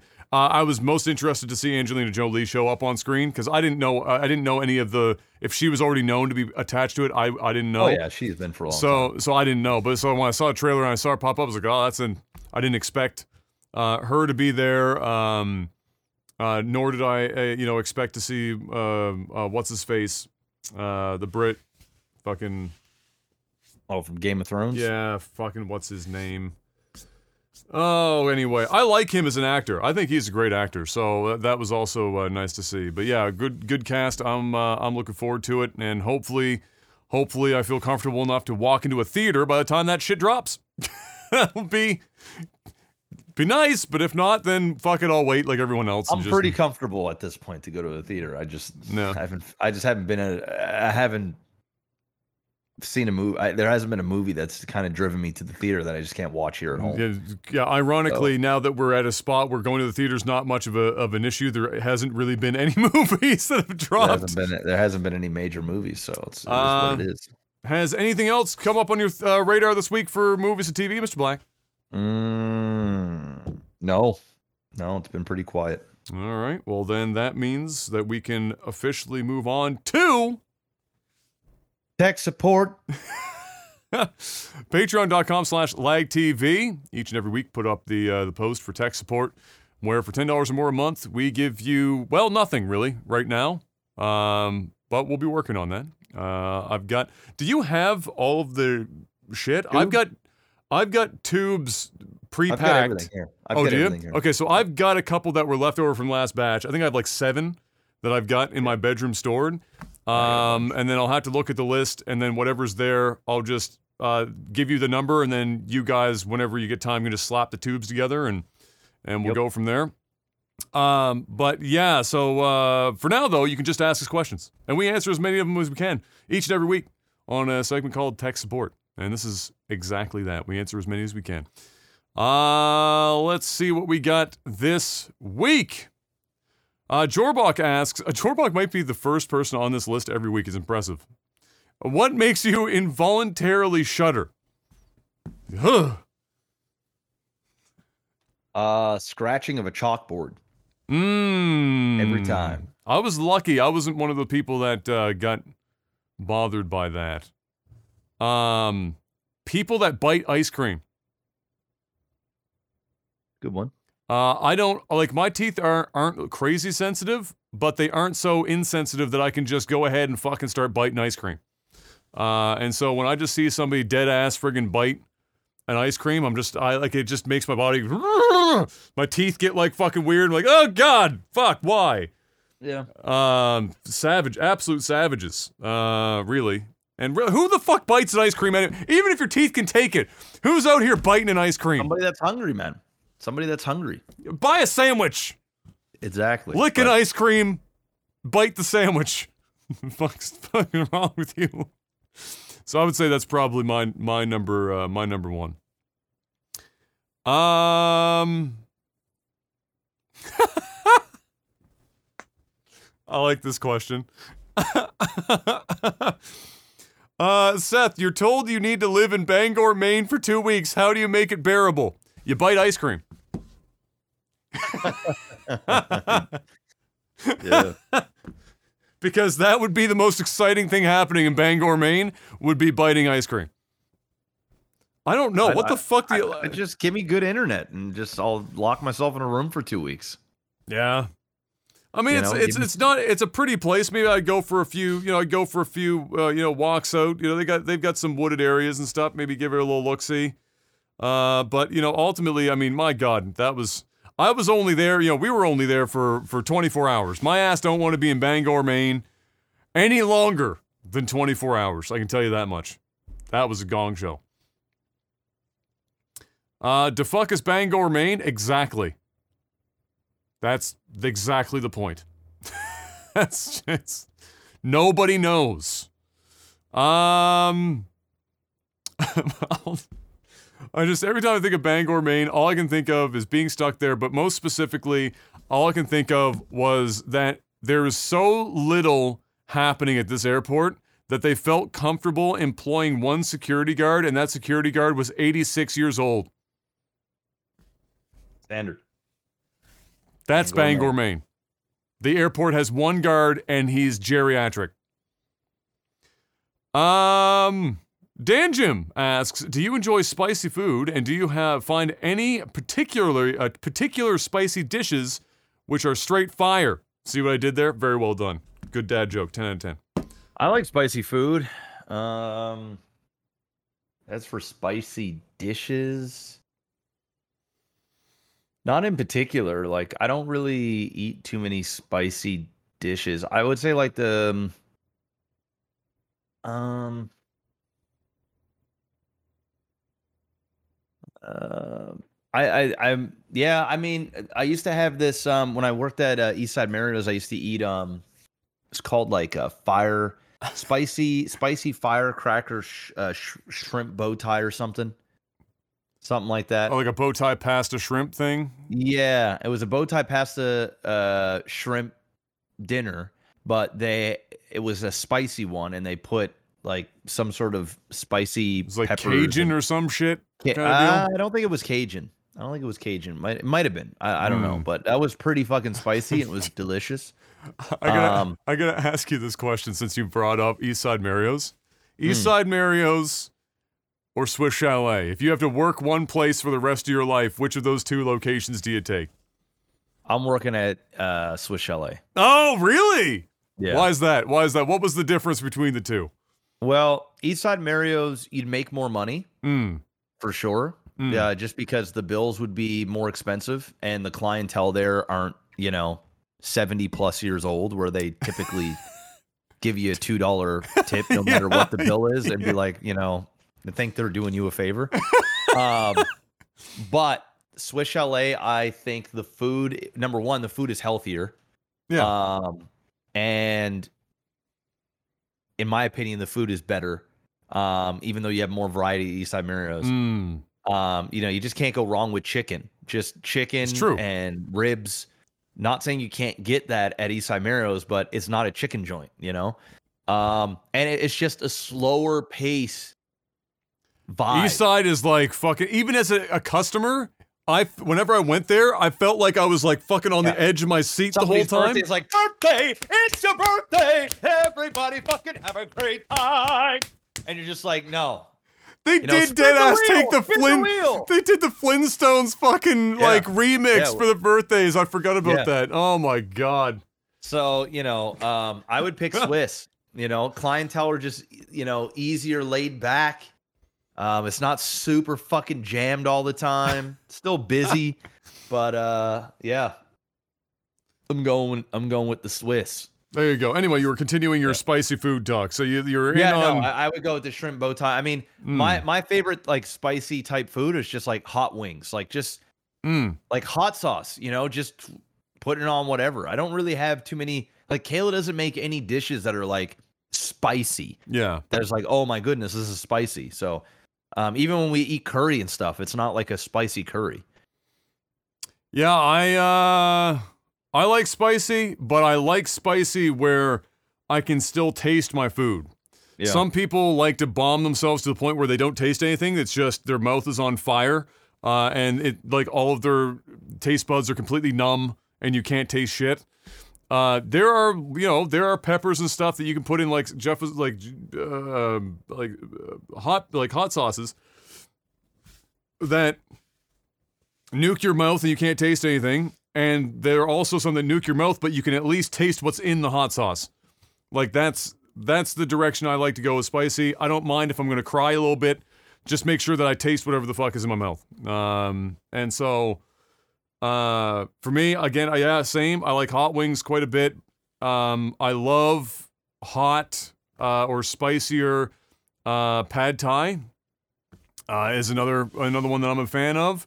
Um, it's not traditional spicy in the way that people think about it, but um, ginger vegetables at uh, at Thai restaurants and sometimes uh, other Asian restaurants, if they're using real ginger, they're using a shitload of it, and real ginger in a, in large volumes will light your shit up uh, pretty quick. Some people don't think about that, and then they they'll like just bite a whole ass piece of ginger, and that's a poor choice, by the way. Don't do it healthy for you, but I don't suggest doing that shit. I grate that shit. Don't don't be biting a whole ass piece of ginger.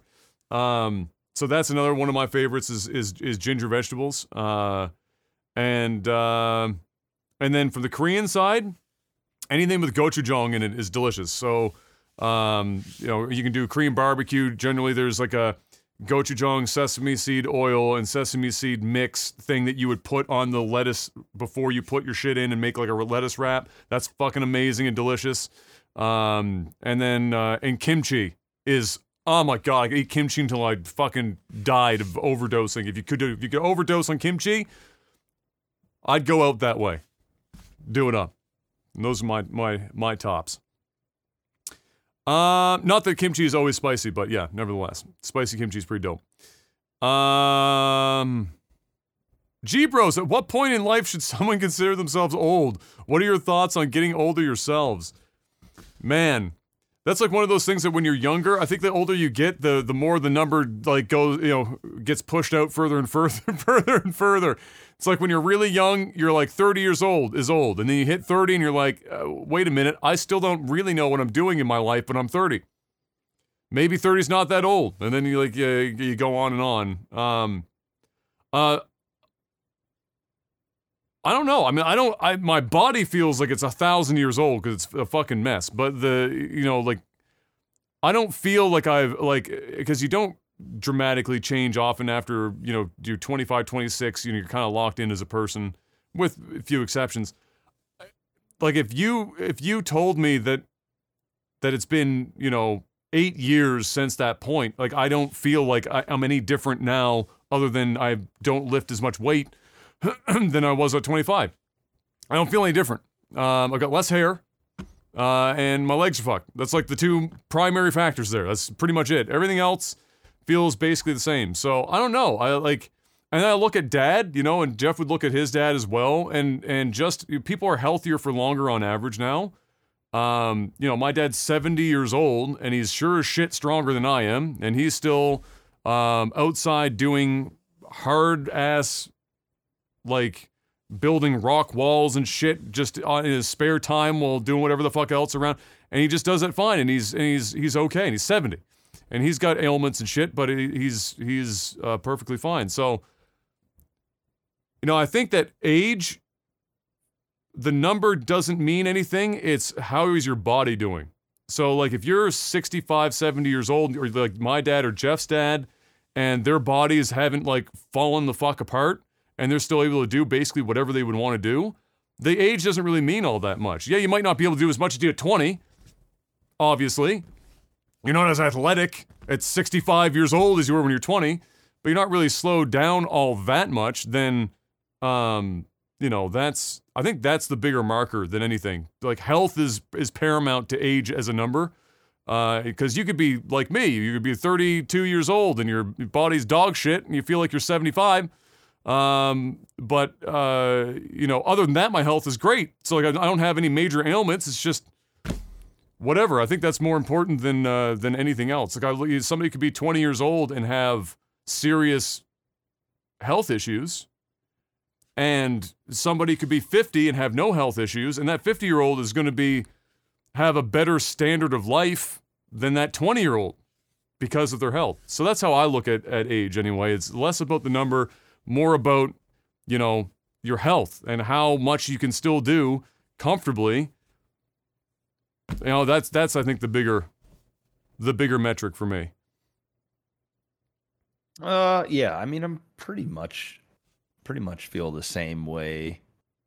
Um, I mean, my dad is 59, and he's turning 60.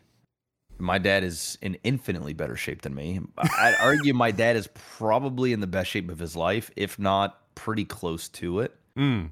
Um, and you know, my dad, my dad doesn't like getting old, so you know, I don't think anyone my- loves the idea. yeah, my dad like kind of fears it. Like he really doesn't like yeah. it. He doesn't even like talking about it. Right? I'm like, Dad, you're turning sixty, man. He's like, fuck off. Don't tell me that. um, but he's in great shape, right? And he says the same thing. It's all about how you feel, right? Yeah. Like as for as for me, um, I definitely feel older, um, but I still feel young. Yeah. So I think I think more of more of it is um, I don't feel old, but I also don't feel young anymore. So um, you know, I know I'm 34 years old and I've seen growth and what I've managed to achieve from 26 to 34. So that gives me that gives me hope, I guess, or or I draw inspiration from. Well, imagine what I can do from 34 to 40, right? Um, so I know that there's still so much time. Um, so yeah, I mean, I don't feel I'm not a young young stud anymore, and uh, it's not that I. I mean, I don't feel young anymore. Like I don't feel my body is kind of like like what Adam says is like my body is different than what it was 10 Yeah. years ago Yeah. you know um i'm just getting bigger in general i'm you know i'm not i'm, I'm not like a t- 150 pound toothpick anymore you know i'm like 183 um so uh the visual of myself especially looking at photos from five years ago it makes me feel older. Like uh, i'm like wow okay things have changed. But that's all about becoming older. You know you Yeah. start you know things just don't work the same. And that's okay. My body's also not completely shut down. I'm very capable of going to work out. I'm very capable of taking care of my health um, it's just a matter of finding the time to do it. Before i didn't have to find the time to do it because just naturally i was young and my body did the work for me. Um, you know eh, listen if i worked out for six months i'm sure i'd probably feel 25 again. Um, because really it's just for me uh, it's it's just a state of mind. That that that's all it is. It has really nothing to do with age. And the reality is i'm 34 adam's 32 we're pretty fucking young. I mean i look at my parents you know my parents are young. Like my mom's fucking 55 years old right? Uh my my dad is 59 uh my parents are young. Like that is young. Um i didn't think that when i was 18 19 i used to think 50 was old. But when you're 34 you realize like oh my god like the amount of life experience my parents had from 34 to now is like a lifetime. Uh, that's what it feels like anyway so Hmm. um, no, I'm still young. I'm still young. I'm just not a kid anymore. I'm, I'm a, I'm a, I'm an adult. I've got a kid. You know that shit'll make you feel a little old, just well, yeah, in just- general. yeah. Like you know, uh, seeing my son grow up and how fast he's growing and how the years, like he's, he's gonna be turning three. It's like, dude, where did the time go? And my time's also been going that fast. So, you know, um, yeah, it. I I still feel young. uh, To answer your question, I'm I feel still feel young enough Um, I don't even feel middle aged yet. What uh this comes up from 8910. What will be your next big purchase?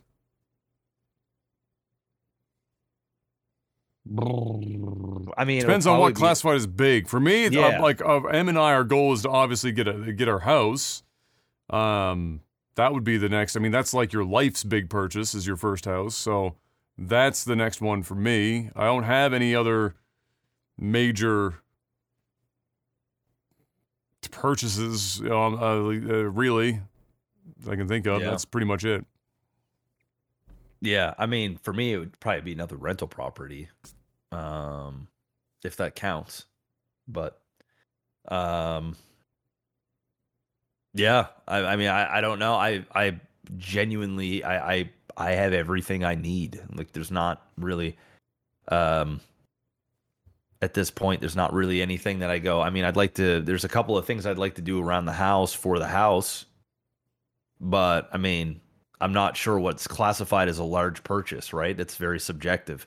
Yeah. Um, you know, a large Yeah, purchase like- to me is like a hundred grand, right? Yeah. A large purchase to somebody else might be five thousand dollars. yeah. Um, so I'm not I'm not really sure what that means. I mean, there's probably about twenty thousand dollars worth of twenty twenty five thousand dollars worth of stuff I'd like to do for my property, my house, which I guess is still large, but it's not like life altering, like like Hmm. buying a house or something, like a major commitment or buying a car or something.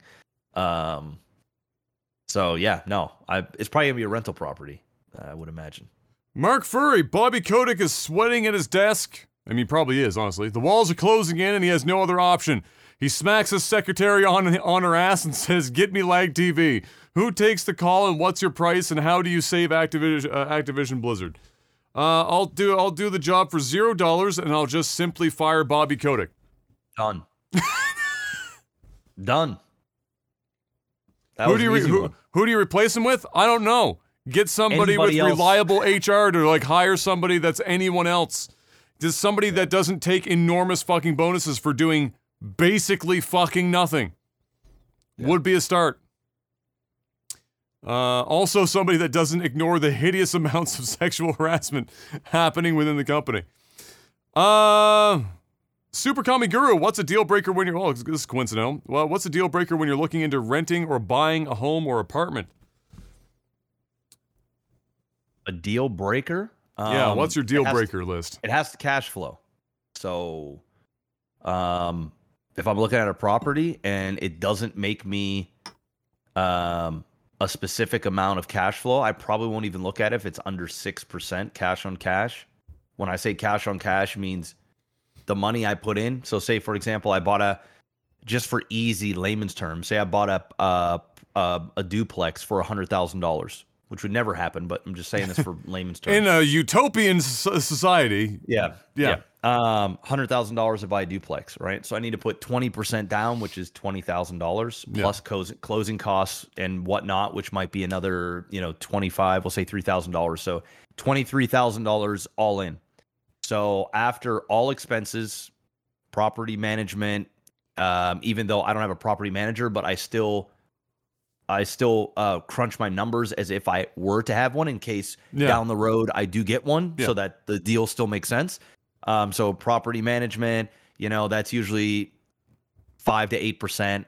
Um, you're you're looking at you know property taxes. Um, if you have to pay any type of utilities, usually it's water um, uh, that you have to pay for both because a lot of times not separate. Um, you know, insurances, taxes, uh, all that stuff, uh, mortgage paid, uh, pr- uh, mortgage payment.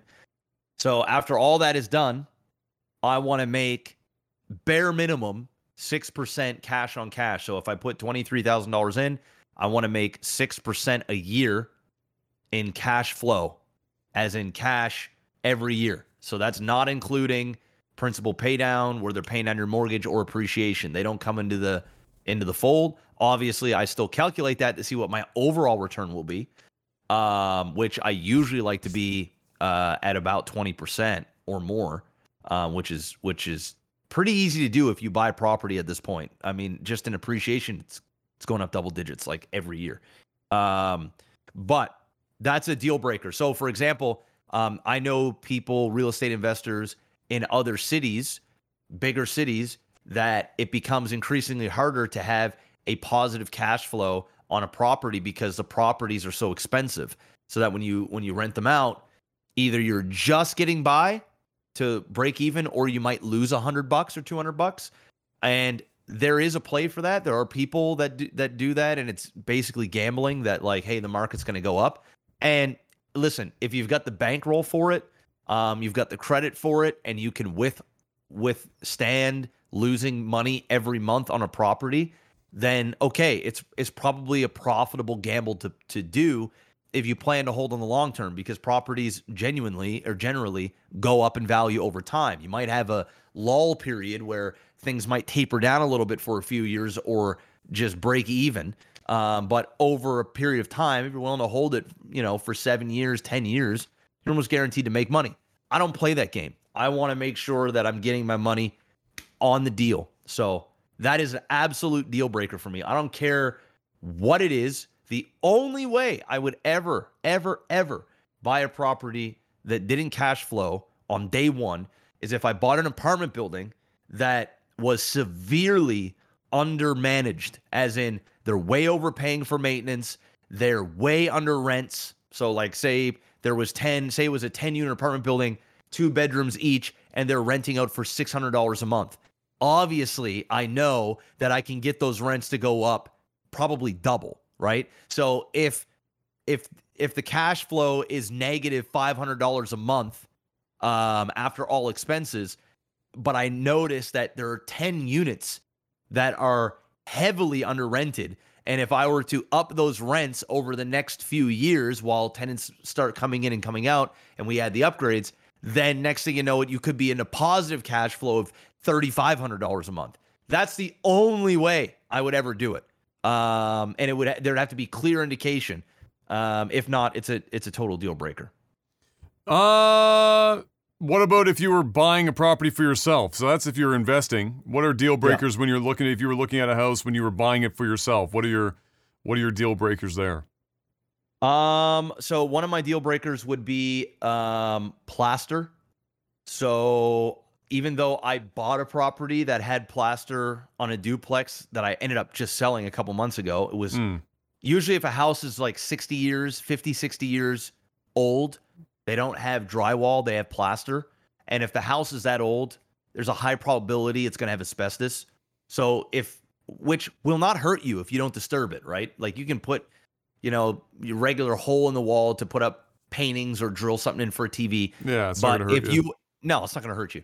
But if you are doing major renovations and you're taking down a wall or it's abatement there's time. a big leak, there's a big leak and you got to rip out, you know, whatever you, you're dealing with asbestos, right? So um, that would probably be a deal breaker for me unless I was getting the house on an absolute steal. Uh, the only other absolute deal breaker would be um, um, there's not many there's not many others. I mean, uh, I'm not really that interested in in in yeah, I I'm trying to think. I mean, the reality is, guys, when you when when you're a real estate investor, you realize. Um, I know it's kind of hard to look at it this way as as a as a a residential you know buyer that's just going to go out there and, and buy a house, but there's you can virtually buy anything and fix anything. Um, there, you know, if I if I bought a house that had old electrical. You can repair that.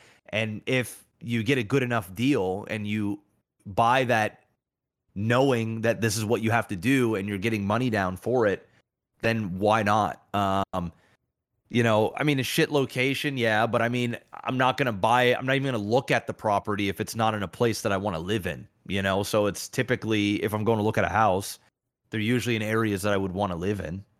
Um, I'm not against buying the most expensive property on the street um, if it checks all of the things that you want as a home buyer and that you know that you know you are paying top dollar for somebody else's sweat equity then they're they're getting the profits but you're getting the convenience um outside of that, I don't think I I really don't think so. There are things that'll scare people. Like if there's a big flood or a leak in a property, some people are like, "Whoa, no, no, no, no, no."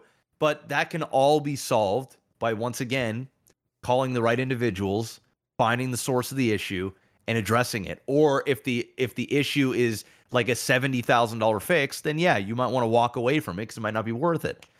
So I know I didn't really answer the question all that all that well, but I, I think the asbestos one is probably the closest thing to I it's not that I'm afraid of it, it's I don't want to deal with it. Like I it's just not it's, It's, not a, bit- it's a something that I it's a pain in the ass, especially Yeah, depending it- on what, what what the asbestos is in.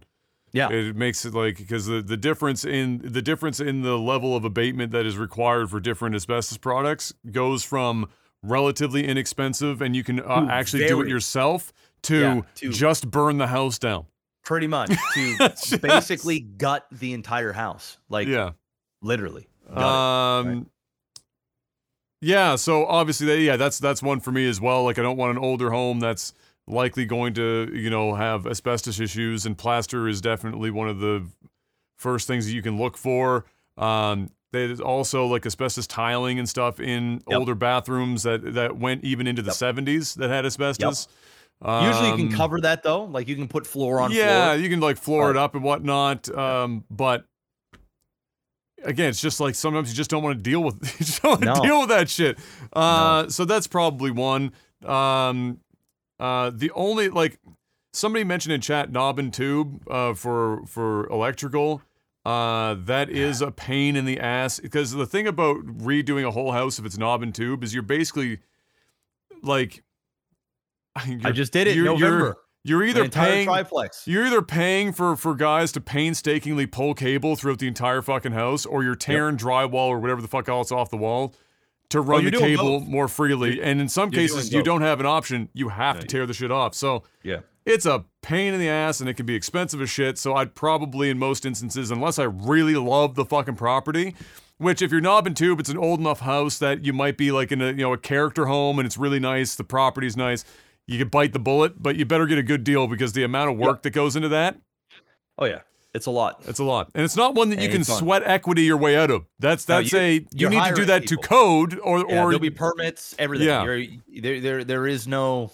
and then there the is no, next hey, problem this up. the next problem with that is that if they start tearing walls apart and shit and You're they find find other another issue, Yep. well you didn't have to legally fix it before, but now you do. So now you're spending even more money on your shit. So like that is the gamble on older homes is the moment you start tearing a wall out because eh, they can inspect the home.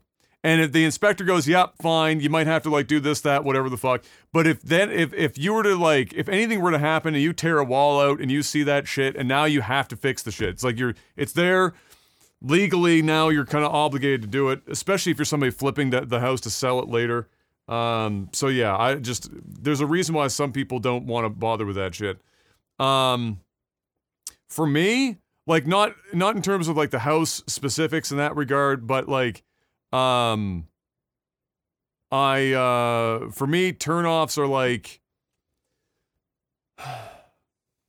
is it is it trust or am I re- or am I relying on every fucking wall being load bearing because you can fix things like let's say you want to have one space be a little bit more open. Well unfortunately that's a supporting wall and if you're going to do that you're going to have to have like seven guys bring in a fucking 300 pound beam and run that shit into the house and the beam is expensive and the labor is expensive uh, all of that just so that you can open up a wall um, so if it's a house where the load is going to the exterior walls, that's that's usually a bonus uh, for me as well because like most people, even still, even though we're getting a, a little bit away from it, I want my living room and my kitchen to be open. Everywhere else in the house could be a fucking walled off space. I don't give a shit, but those two areas I want to be uh, to be open. So depending on how much work would be required to make that happen, would maybe change my mind.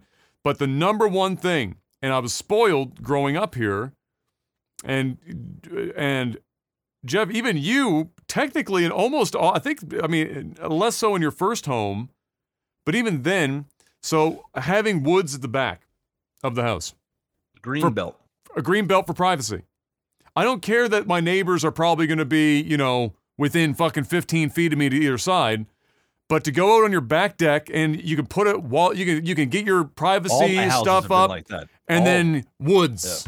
Even if it's only like 300 feet of woods so that you can't see the next development, good enough. Just Yeah. green belt on the back is is like the probably number one. I would I would take some serious L's on the house to do to have that in the back Yeah. because it's it really like until like when I moved into that first house when I moved out of here and I was renting that uh, that semi uh, detached um and you go out on your back deck and your neighbors are close on both sides and you go out the back and you have no privacy and everyone's just looking at each other all the time That ain't it. That ain't it. So that's probably my number one thing. Uh, oh, this here you go, Jeff. Nick asks, "Are Jeff and Kai ex- uh, excited for the Paw Patrol movie coming out tomorrow? Will it be discussed next week?" I'm pumped. Jacked for that new Paw Patrol. I'm Is Kai a. Paw Patrol guy? Oh, it's it's, nonstop. It's nonstop. You know what he's been watching? He's been watching these. uh I didn't even know this side of the internet fully existed. I mean, I, I knew it existed, but I didn't really see it up close and personal until Uh-oh. it came into my living room. Uh oh. So essentially, there are there are YouTube channels of kids just opening up toys and playing toy playing with the toys. Um, and when I say there's an audience for it, it's an understatement. These guys are getting hundreds Oh, of yeah. millions of views a video. Well, it's just it's just hundreds. it's just on repeat, it's bro. on a loop. It's on a repeated loop. So I, I I said two things are gonna happen. All right. Number one is I'm gonna make Kai. I'm gonna make Kai some content. All right. Make some kids content for Kai because I think it'd be funny to have Dad's voice on the TV while he's watching. Second thing is when he's old enough, he's gonna have. I'm gonna get his own little YouTube channel, and then we gonna oh we gonna my god. we gonna call it like Kai Kai plays or something. I don't know yet. We're That's going to it be a pain in the ass with YouTube's for kids content loophole bullshit that you have to jump through all those hoops now. and I'm, we're gonna open up toys. Kai's gonna play with toys. We're gonna see where it goes. That's what's gonna happen. He's a cute kid. We can get lots of toys. it's a win-win. He can pay for his own damn college. There you go. he can he can sell that Aquaman figure in the future for uh, There you go. for his college education. There's a saying in sports comes from Brian. There's a saying from sport or in sports that the best players are often the worst coaches. I feel like this isn't limited to sports though. Have you ever been in a situation where someone who is highly skilled in their craft, whether it be gaming, sports, or whatever, that tried to teach you something or give you advice and just completely sucked at it? Three quarters of the professors I had in university fit that description perfectly. They're people that were pulled out of the corporate world or whatever, um, whether they were stat, uh, you know statisticians, statisticians, stati- statisticians, statisticians, or uh, finance was real fucking bad, uh, or economics uh, profs were terrible for it too. They were they were pulled out because they were they excelled in their field, but it didn't necessarily mean that they were good at teaching and they'd get tenured, which would give them even less incentive to be good. Uh, and they were just fucking atrocious. They couldn't teach to save their life, and it was basically just you teaching yourself the entire curriculum and paying money for it. Um, so I would say, I would say that. I mean, there were obviously I had a couple, uh, uh, you know, handful of profs that were incredible, that were not only really good at their job outside, but when they became professors, were also phenomenal teachers.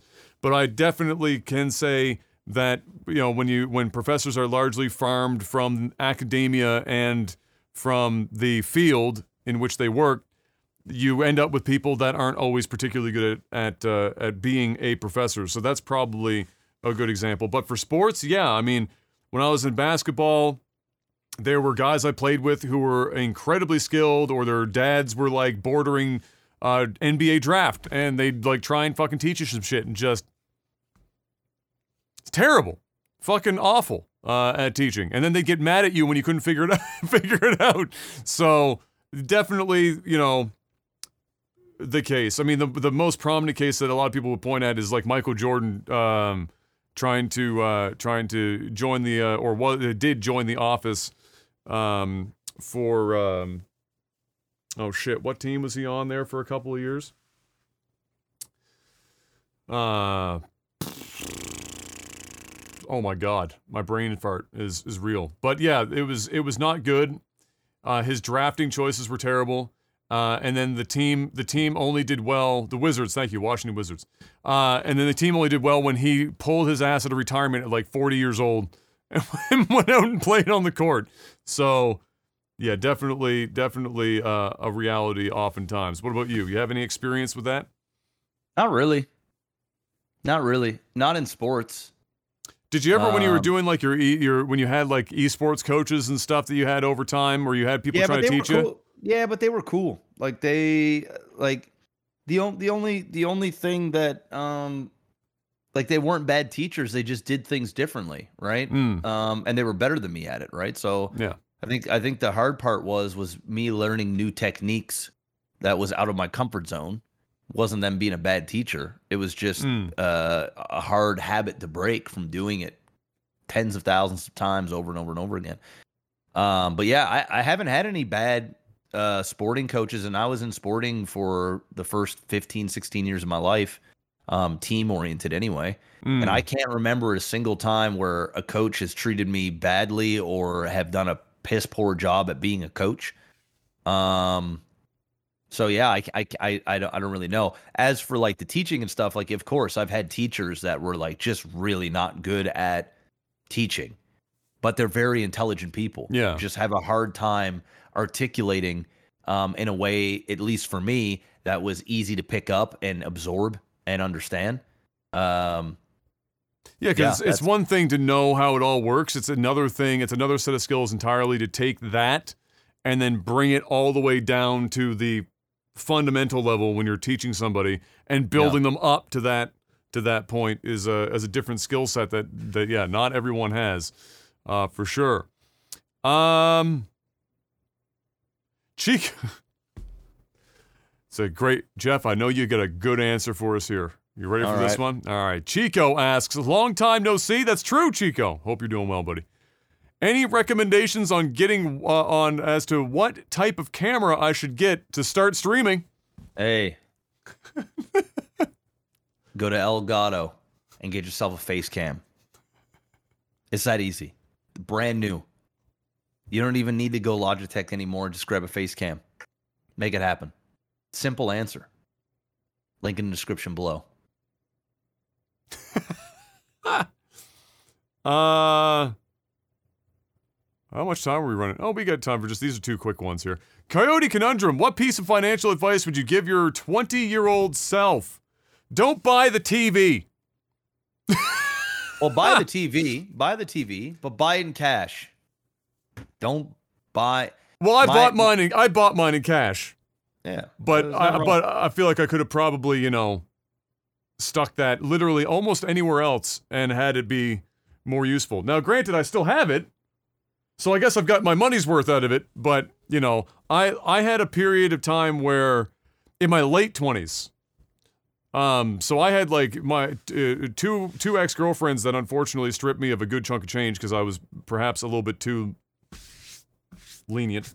But the um the thing that happened was like I went through like all of my early 20s doing work with Jeff and just grinding out like we were both working and I worked bad hours, Jeff worked even worse hours. I was working fucking whatever 300 hours a month or 240 hours or whatever the fuck stupid hours it was and not doing anything. That was all I did. Work, sleep, work, sleep, work, sleep, work, sleep. And uh, we were making really good money back then, like 2013, 2012, 2014, I think was Jeff's one of Jeff's best years back in the day. A lot of money made, but I wasn't doing anything. I wasn't going on trips. I wasn't like fucking spending any money on myself or whatever. And then I, I got through those those relationships. I hit my late 20s and I I fucking turned that switch off and I just spent like fucking ass loads of money on the most frivolous bullshit. And that was a terrible life choice. That all, all that money should have gone somewhere else. But it was like I hadn't allowed myself to do anything for so long, and I I I, I did the the dangerous stick your toes in the retail therapy waters. Yeah, don't go there. Uh, it was bad. Uh, it was bad. So uh, go now, there, only go there for a short period of time. very short period of time. Short period of time. Don't stay there. So uh so that was that's probably like the one thing cuz I was actually really really good with my money throughout most of my 20s. Um I didn't do anything with my time. I literally just worked and that was it. Um, but then on the back end, you know, like I said, unfortunately, lost most of that one way or the other. But it would have been nice also back then if maybe I took uh, some more money and just put it in like literally any investment, anything. That would have been better than sitting in a bank account. Like just take X dollars a year and throw it into like even government backed shit. Like literally anything would have been probably what I told myself, or something that I could pull out in the 15 years afterwards to buy your first house. Something that's liquid enough that you can sit there for 10, 15 years, pull it out, fucking buy your first house. But instead, back then, it was no, fuck it. I want to be as liquid as possible. All my cash was on hand. Um, and uh, and then that was the show. And so that's probably like the one major thing I would say uh, that uh, that I would do. Oh man, what would I tell my 21? You said 20, 21 20 year old self, whatever. Um, pay off your high con- high interest debt uh, as quickly as possible, and then don't get back into it. Like that is that is number uno. It's a gnarly Um, hole to go down. Yeah. Um, and I did. I mean, I, I owed people money. I was in collections. I, I went through all that stuff. I fucked my credit score up, all that stuff when I was 18 to 21, 22. Um, so yeah, that that's that's the main thing. Um, I I don't go into debt for anything now unless it's rental rental related. So anything I buy, I buy in cash. Period. I still buy with credit. I just pay it off immediately. That's what I'm. Well, that's what I mean. Yeah, I mean. I'm I'm using credit. I get my points right. Um, but it's getting paid like the moment I get home. Yeah. Uh, there, it's this. It's just that simple. So, um, you know, and not everybody can do that. Um, which just means you know, you you just you just need to save up a little bit more to be able to do that. At least that way, because what I found, especially when I was younger, is if I bought something and I was like, yeah, I get paid whenever, I'll pay for it then. Something else comes up, something happens, and then the next thing you know, it, you know, okay, next pay I'll put a little bit extra, and then it just it's a snowball, right? It it just it, it then it ends up in collections. I've been there. So yeah, th- those are like the two. Those are the two main. Those are the two main things. I've always been pretty smart about my money. Um, when I started making good money, so um, I didn't grow up with a lot. We grew up pretty. I don't want to say poor because there were people that were much less fortunate. Um, but you know, uh, we didn't grow up with much. I mean, before I knew you, um, like when I knew you was at our sort of financial peak Yeah. and we didn't own the house. It was it was rented from my dad's boss who gave us a deal, right? Yeah, so yeah, like yeah. we had no we really had no like when we moved to where you were, like I felt like I moved into like the rich neighborhood. You know, that was like my my thing. I came from the hood, like literally. Um so, you know, we've been on welfare and stuff like that. We were not a middle class family. And we moved into a middle class neighborhood, but we were, you know, kind of faking it till we making it type thing. So when I started making money, in the beginning I blew some, you know, bought a car and stuff. I, was, I paid off my debt, but um, I I bought the RSPs to offset my my taxes. I've put money into a tax free savings account and invested. You know, I, I I have you know investments that I started back when I was tw 25 that you know are are, are just just from regular mutual funds that are Yeah. just you know, yeah. going whoa you know in the beginning you didn't think anything but it, it starts to compound pretty you know uh, it's slow and then it starts happening pretty quick so um yeah i would i i would i would tell myself to put something away you know but also spend because you're young because because wait because like what adam said is if you don't do anything for yourself you're gonna end you know a lot of some people don't but a lot of people they get a taste of it or they get some retail therapy and next thing you know they just burn they just they just burning through it like it's because it makes you feel good. When you buy something makes you feel good. Um, and that dopamine hit uh, happens and you just keep chasing it and going after it going after it and you realize like oh my god i got a bunch of shit i don't need. Yeah. so yeah go and buy the tv buy the you know the expensive microphone or the camera or whatever but do it in moderation. So what i do now is like i barely buy anything for myself um you know these days. And usually when i do they're large purchases. But what i do now is um, you know, if I'm if I'm buying something for myself, it's usually a reward for hitting a certain achievement or a goal, and then I I I indulge. Mm. Outside Which of is that, the way to I- do I- it. You want to Yeah. you want to you want to have it set up as like a reward mechanism instead of just uh just doing it to do Doing it, it to do You- it. You know, it's like, hey, I've got a thousand dollars in my bank account. Shit, it's What can I a do hole with in my it? pocket. What can I buy with it? Right? yeah. You know, it. You know, once once you get to the point where you no longer like have to look at your bank account, you know, you usually are typically doing okay. And it took me many many years to to to get to that point because before I'd be constantly checking to see how much money I got, to see if I can see if I can go to McDonald's and buy a fucking you know whatever, or go to the gas pump and put twenty dollars in instead of filling it. Get you know? that get that five dollars to get us to uh, to Indian Lake and back. That's that, but I used to live like that Yeah. all the way up until I was like 20, 25, you know, uh, when I started making, you know, good money. Um, yeah. And, you know, the money ain't going to solve all your problems, but it'll solve your money problems. And, you know, usually that will, There are several of those in life. there are several of those. Several- Just don't be stupid about it. Have some fun and make some mistakes. You know, um, I still have some vices. Everybody has their their thing. Just don't get too crazy with it at 21, at 21, 22, because you're going to create a habit that you're going to have at the older you get. Uh, last question. Volkus asks, with the new He-Man cartoon coming out, I want to know, what were your favorite cartoons when you were younger, and which, if any, would you like to see remade today? Favorite cartoons when I was younger. Um, I really liked Rugrats. Mm. Watched a lot of that. Um, watched a lot of uh, Darkwing Duck, Chip 'n Dale, Animaniacs. Um, that was sort of my uh, Inspector Gadget.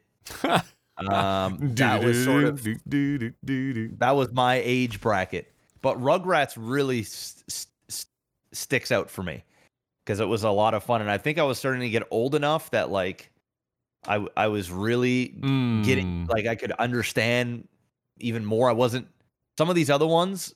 I was really young, so I Yeah. remember watching, but I don't really remember that much. But Rugrats is pretty awesome. Yeah, um, Redo Rugrats. I didn't watch a lot of cartoons. Like when I was watching TV, it was oftentimes like actually like the live action shit more often than not. But the cartoons I did watch, I mean, I watched. I shouldn't say that. I watched a lot of cartoons. I didn't just like religiously watch a lot of very specific cartoons. Rugrats, I definitely watched a lot of for sure as well. Like I was definitely a Rugrats kid. Watched a lot of that. Um, Doug, I watched a lot of Doug. Um, um, man, but then like those animated stuff, like I watched a shitload of reboot. Mm. That's for sure. Beast Yep. Wars, uh, Yep. or Beasties. Those two Uh, things were like Transformers. back to uh, back.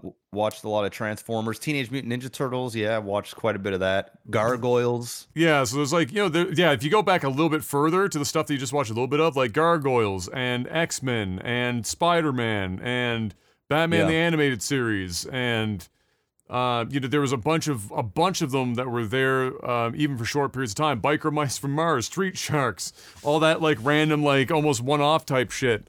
Um, yeah, watched all sorts of that nonsense. Uh, and I was the kid. We didn't have like any fucking television channels here ever. We never had cable.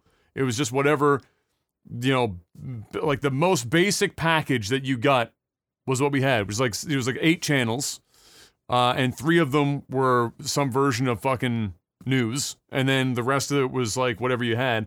And one of it was one of those was YTV. Channel 27 was what, what it was here for us. And so even when I was older, I was still watching a lot of like kids pointed Yeah. television because it's all we had. So I'd watch like a lot of um um you know like SpongeBob and a lot of um some of the more live action stuff like uh Breaker High, uh Radioactive, um Student Bodies, uh like YTV had a lot of stuff that was like kind of teen oriented, but it was still like, you know, younger, skewed younger than maybe me by a, a couple of years. But yeah, I watched I, watched a shitload of fucking all sorts of nonsense. But it had to be on our one of our seven channels, which wasn't very much. Uh, like we didn't have Nickelodeon, for example, or some shit. Like I didn't have that here at the house. So, Um, yeah, yeah. So there you go. But yeah, Student Bodies. That was a great show. Radioactive was a great show.